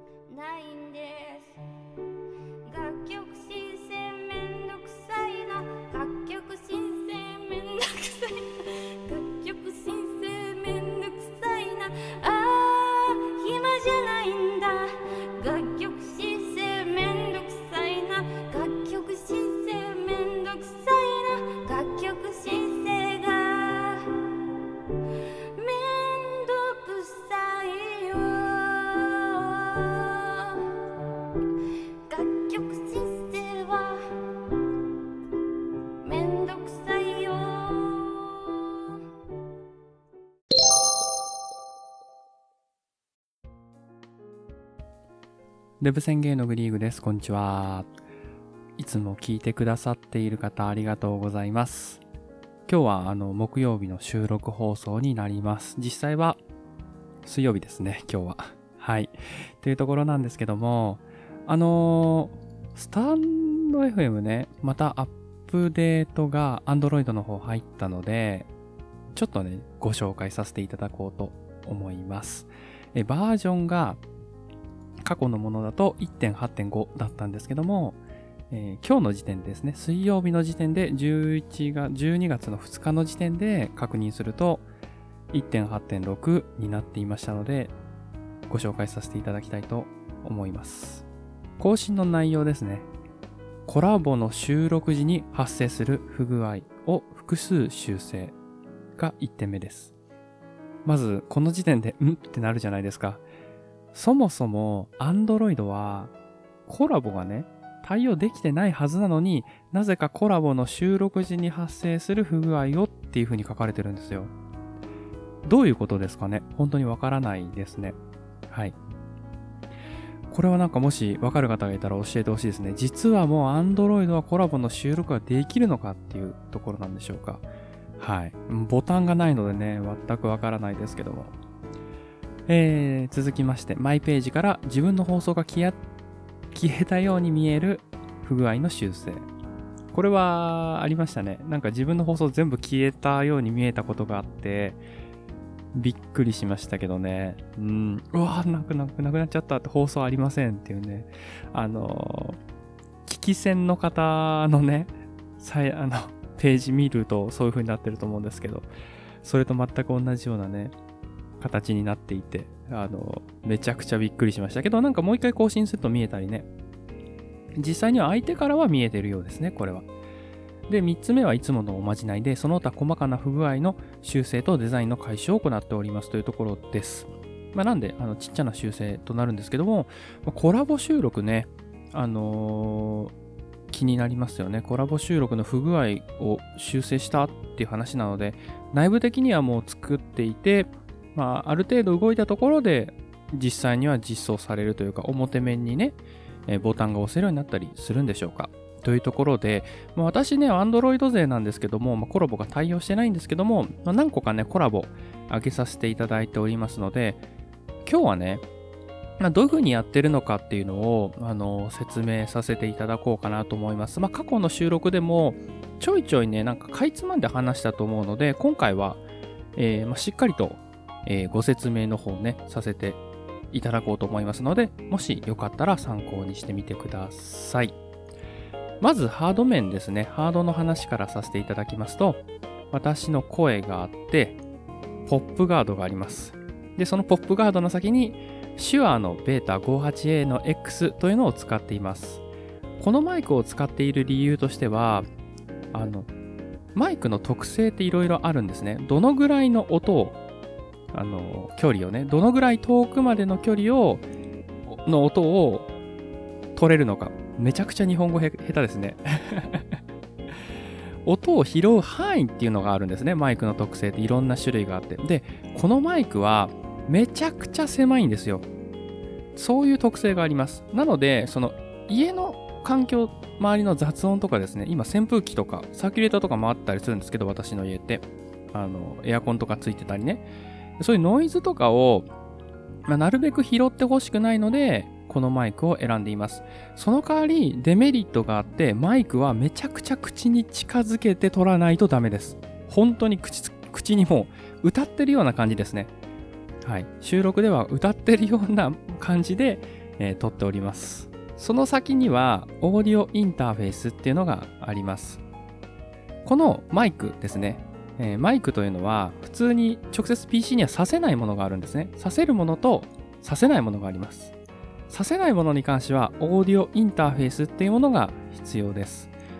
ちょっとここはね、本当に細かくなっちゃうので、えー割愛させていただきますが、オーディオインターフェースを使っていまして、タスカムの US100 というのを使っています。こちらのモデルは今、廃盤になってますけど、この名前で調べていただければ、上位モデルというか、後継機が出ていますので、まあ、そちらであれば、えー互換性があるのかなと思います。で、こちらと PC をつないでいるというような、えー状況になります。で、PC のスペックなんですけど、そんな高いものは必要ないと思います。今私が使っているデスクトップですけども、まあこれ私のデスクトップではないんですけど、同居人のやつなんですけど、あのーだいぶ世代は古いです。えー CPU も3世代目ぐらいだと思うので、えーまあ、8年ぐらい前のものですね。なので、あのーそこまで、えー高価なものでなくても動くかなと思います。はい。ハードはそういった形ですね。声、まあ、声っていらないですけどね、ポップガード、マイク、オーディオインターフェース、PC という形でつないでおります。はい。次にですね、こちらが、重要なのかなと思うんですけども、コラボをさせていただくときの、まあ、状況ですね。まず使うものがいろいろあります。事前準備として、Skype か、 Zoom ですね。 Zoom で、えーまず会話ができる環境っていうのは作っておく必要があります。ここは、あの、どちらかをね、選んでいただくということですね。ななので、あの、コラボされる相手側に関しては、今まで私のね、コラボさせていただいた方々は、まあ、 Skype を事前にインストールしていただくとか、まあ、 Zoom をインストールしていただくとか、まあまあ、たまたま持ってるとか、まあ、そういったところで準備をしていただいております。そして、つないでいる状態。私とコラボの相手の方は、お話ができる状態にまずはしておくことが必要です。それで手順ですね。まず N-Air というものを使っています。N-Air というのは何かというと、えーまあ、ニコニコ生放送用向けのツールではあるんですけども、それはメイン機能なんですけど、サブの機能として、あの録音ができるんですね。PC の音を取ることができます。なので、PC の音だけ取るようにしています。どういうことかっていうと、スカイプから PC を介して私の耳に聞こえますよね、相手の声って。ズームだったり、スカイプだったりという声ですね。それを PC の中で録音をします。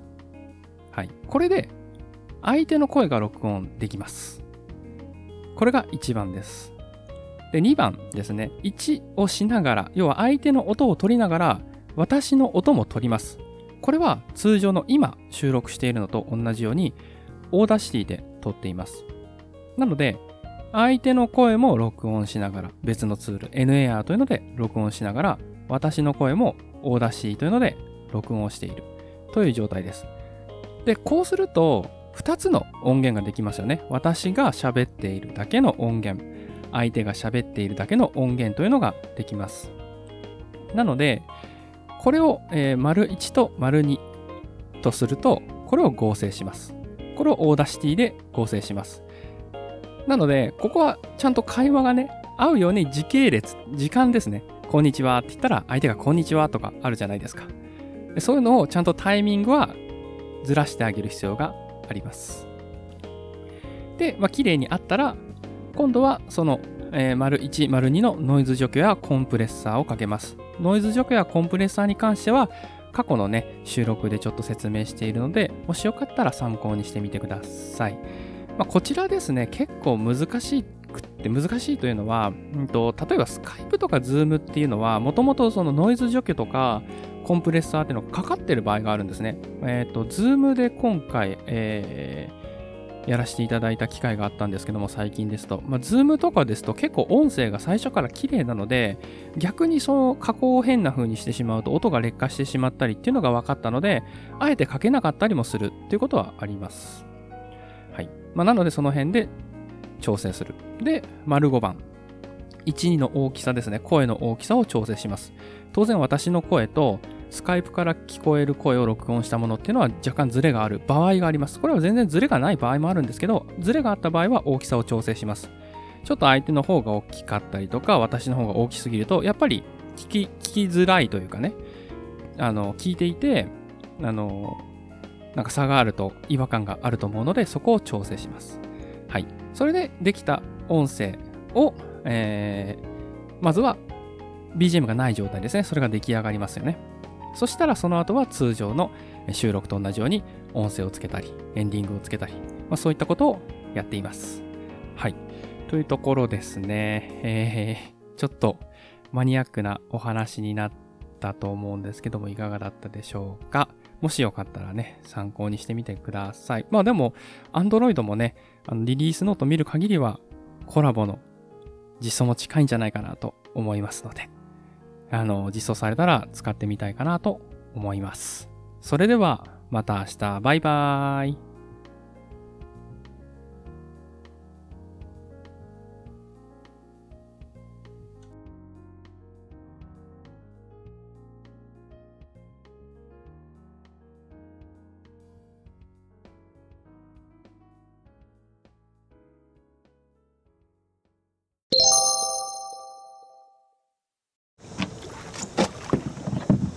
デブ宣言のグリーグです。こんにちは。いつも聞いていただいている方ありがとうございます。えー今日はね金曜日になると思うんですけど皆さんいかがお過ごしでしょうか？今はね私はねあのーちょっと人里離れてねあの船のね上からね収録してるんですけどもっていうのは嘘なんですね。全然。全然嘘であのこれはあの船を漕いでる環境音を流しながら収録したらまるでね船の上に船の上で収録してるんじゃないかって思ってもらえるかっていうそういうですね。配信になります。何ですか？これ。だからちょっとこれね撮ってみないと分かんないんですよね。これ合わせてみて。多分ねちょっと私の声も加工しないと何ていうんですかねそのね雰囲気にね馴染まないとは思うんですけどもしねこれがねうまくできたらなんか疑似的にこういうところにいるよみたいな雰囲気でね収録とか今後ねできていいんじゃないかなと思ってやってみました。はい。今日ねあの何にもテーマ今考えないで収録をね始めています。はい。もう完全にフリートークです。何のメモ書きもないのでこのこのねこの船を漕いでる音をただねただ聞いているだけっていう、えーそういう、え感じになります。一応ねあの話すことがないので、えーお話しさせて 話すことがないからなんかお話しさせてもらうんですけどこれね2つ流してるんですよ実は。混ぜてるんですね音源を。で一つはねなんかこうなんていうんですかな森の音がちょっと聞こえるやつとえーもう一個ね船の音をこう重ねてるんですね、うん、まあまあまあまあそんな船の漕ぐ音を2種類こうねガチャガチャ重ねてなんかあたかもねそこにいるようなね、えー感じで 疑似的に再現できたら楽しいなと思って突然思いついたので、えー今やっているところです。はい。これでもうね2分ぐらい経ったのかな。はい。今日はねこんなところで おいとましようと思うんですけども。はい。これちょっとどうなってるかわからないので今日はこの辺で終わりたいと思います。もしねこれがうまくいったらなんかいろんなところでねいろんなところに飛べますのではい。楽しみですね。それではまた明日。バイバーイ。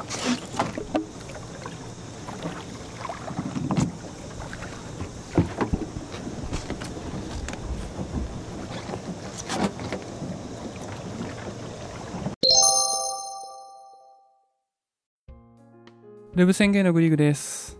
こんにちは。いつも聞いていただいている方ありがとうございます。今日は2020年12月の5日土曜日となりますが、いかがお過ごしでしょうか？神奈川県は気温がぐーっと下がってまいりました。本当に寒いですね。ようやくね、冬が来たかなっていう、そんなところでございますが、本当にこういう時期は体調崩しやすいので、お気をつけください。はい。という感じでね、なんかちょっとラジオっぽいね、あの前、前振りができたところで今日なんですけど、フリートークね、させていただきたいかなと思います。えー今日の、えー、と、メモは5つでございます。スタイフアップでヨガ週4、電車でムカつくこと、おすすめ男性ブランド、かっこ土屋カバン、最後、狂気的な映画、セッション9とパイというところでお話ししようと思います。よろしくお願いします。まずですね、スタイフアップデーなんですけども、またちょっと本当にね、ちっちゃい話なんですけども、スタイフのアップデートが入っておりました。1.8.6から1.8.7にアップデートされております。Android だけですけどね。はい、Android の方です。更新の内容ね、1点だけですね。ライブ放送時の安定性を向上する変更しましたと書かれております。まあ、ライブは私最近そんなやらなくなってしまったんですが、まあ、これからね、ちょっと時間ある時はやってこうかなとは思ってるんですけど、1.8.6で多分1回やった時は、えっとね、なんか、部屋に人が入ってくるときに入りましたっていうのが出てくると思うんですけど、何々さんが入室されましたっていうのが入ってくると思うんですけど、あれがなんか見えなかったですね。なんかサイレントでいきなりコメントが、こんにちはとか言って、あれとか言って、いましたっけみたいな。そんなのが見えたりしましたけどね、1.8.7では。まあ安定性というところで、うん、安定性とはちょっと違うとは思いますけど、あの、その辺も改善されておるんでしょうか？気になるところでございます。はい。まあ、スタイパ、スタイフアップではこんな感じですね。で、次、ヨガ週4なんですけど、私ね、ヨガ週4から週5にしたんですけど、あの、週4に戻しましたよっていうどうでもいい話ですね。っていうのも、あの、まあ、時間割が変わったっていうのもあるのと、12月になってね。あとね、週5はやっぱりきちいっす。週5はね、ちょっとね、あのーなんていうんですかね、なんか、体がそわそわしますね。うん。ちょっと体動かしすぎてそわそわしちゃうので、はい。あの、私は多分週4がちょうどいいんじゃないか説があるので、まあ今月はね、ちょうど、まあ時間割も変わったっていうのもあって、12月は週4で行こうかな、なんて考えています。はい。えー次ですね。3つ目。終電じゃない。ごめんなさい。電車でムカつくことですね。電車でムカつくことっていうところで、なんかいろいろ考えたんですけど、なんか1個しか思いつかなかったので、それを発表して終わりたいと思います。結構ね、シチュエーション狭いところなんですけど、角の席で座ってる時ありますよね。で、その時に、えー角の席でもたれかかってくる人がいて、その人のバッグが顔に当たるんですよ。これね、めちゃくちゃ説明、言葉で説明すると難しいんですけど、その、立ってる人で、この、なんていうの、ドアが閉会するところの、その、椅子のところの、とこにもたれかかってるのはいいんですよ。で、もたれかかりすぎて、なんか、ショルダーバッグかなんか、リュックとかが、ドゥキシって当たるっていうね、えーそれが、イライラするなっていう、そういう話でした。まあ、これはあるあるじゃないですか。ね、これ逆ね、やってしまわないように気をつけないといけないですしね。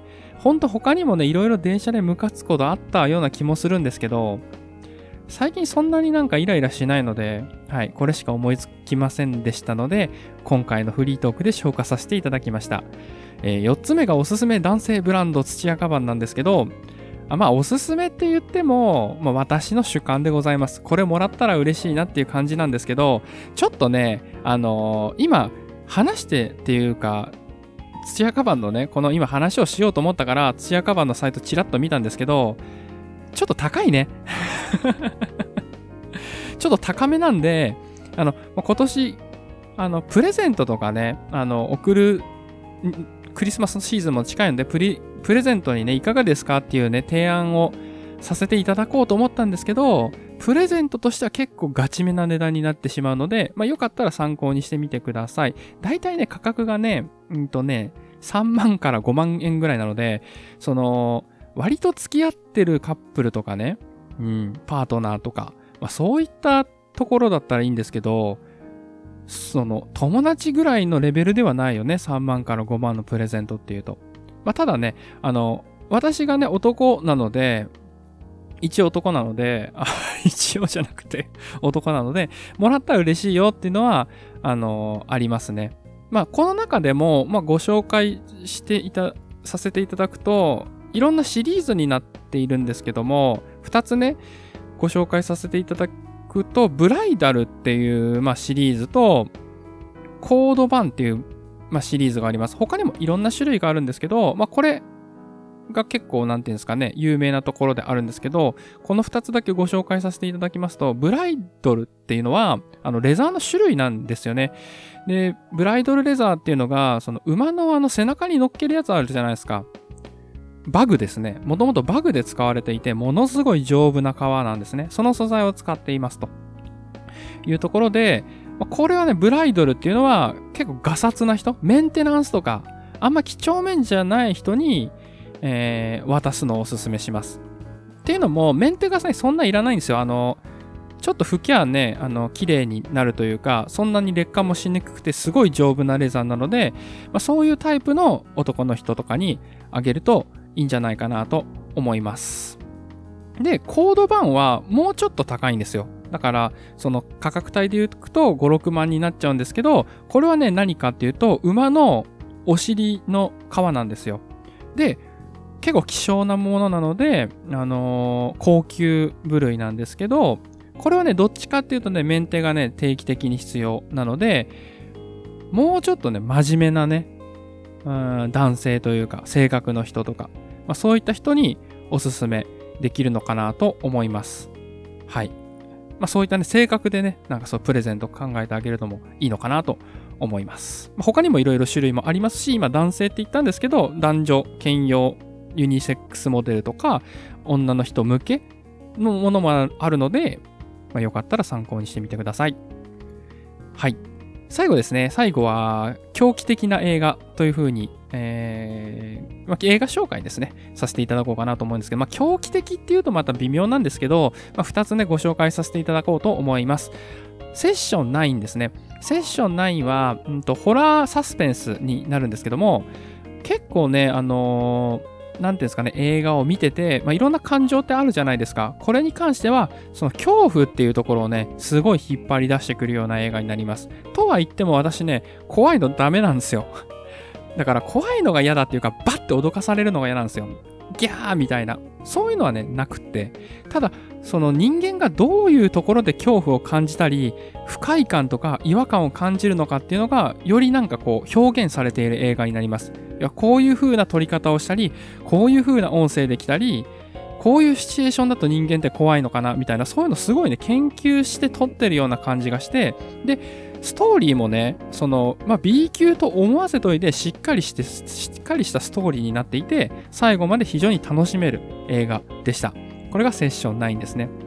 で、もう一個はパイですね。パイっていうのは、あの、3.14のあの、週、演習率の演習率のパイなんですけど、これもね、かなりね、あの、撮り方を凝っていて、これ狂気的な映画っていうかね、どっちもそのなんか結構、なんていうんですかね、うん凝った映画みたいな、そんな感じなんですけど、まあ、これもあの、かなり、まあ、ホラーチックな感じで、まあ、ちょっと若干、グロい要素というか、まあ、そういうの苦手な人はちょっと見れないところもあるんですけども、かなり独特で、なんか違和感とか不気味さとか、そういうのを感じるんですけど、まあ、セッション9にもそう言えることなんですけど、なんか不気味さを感じつつも、何か心地いいところがあるんですよ、見てて。なんかそういうね、不思議な体験ができるような映画になっておりますので、えーこれは結構おすすめ。私の中ではおすすめです。ただ、かなりマニアックですし、ちょっと、なんていうんですかね、暴力表現というか、なんか良くない表現ですね。っていうのも出てきますので、視聴の際はご注意ください。それでは、えー今日のフリートークはこんなところで終わりたいと思います。それでは、また明日。バイバーイ。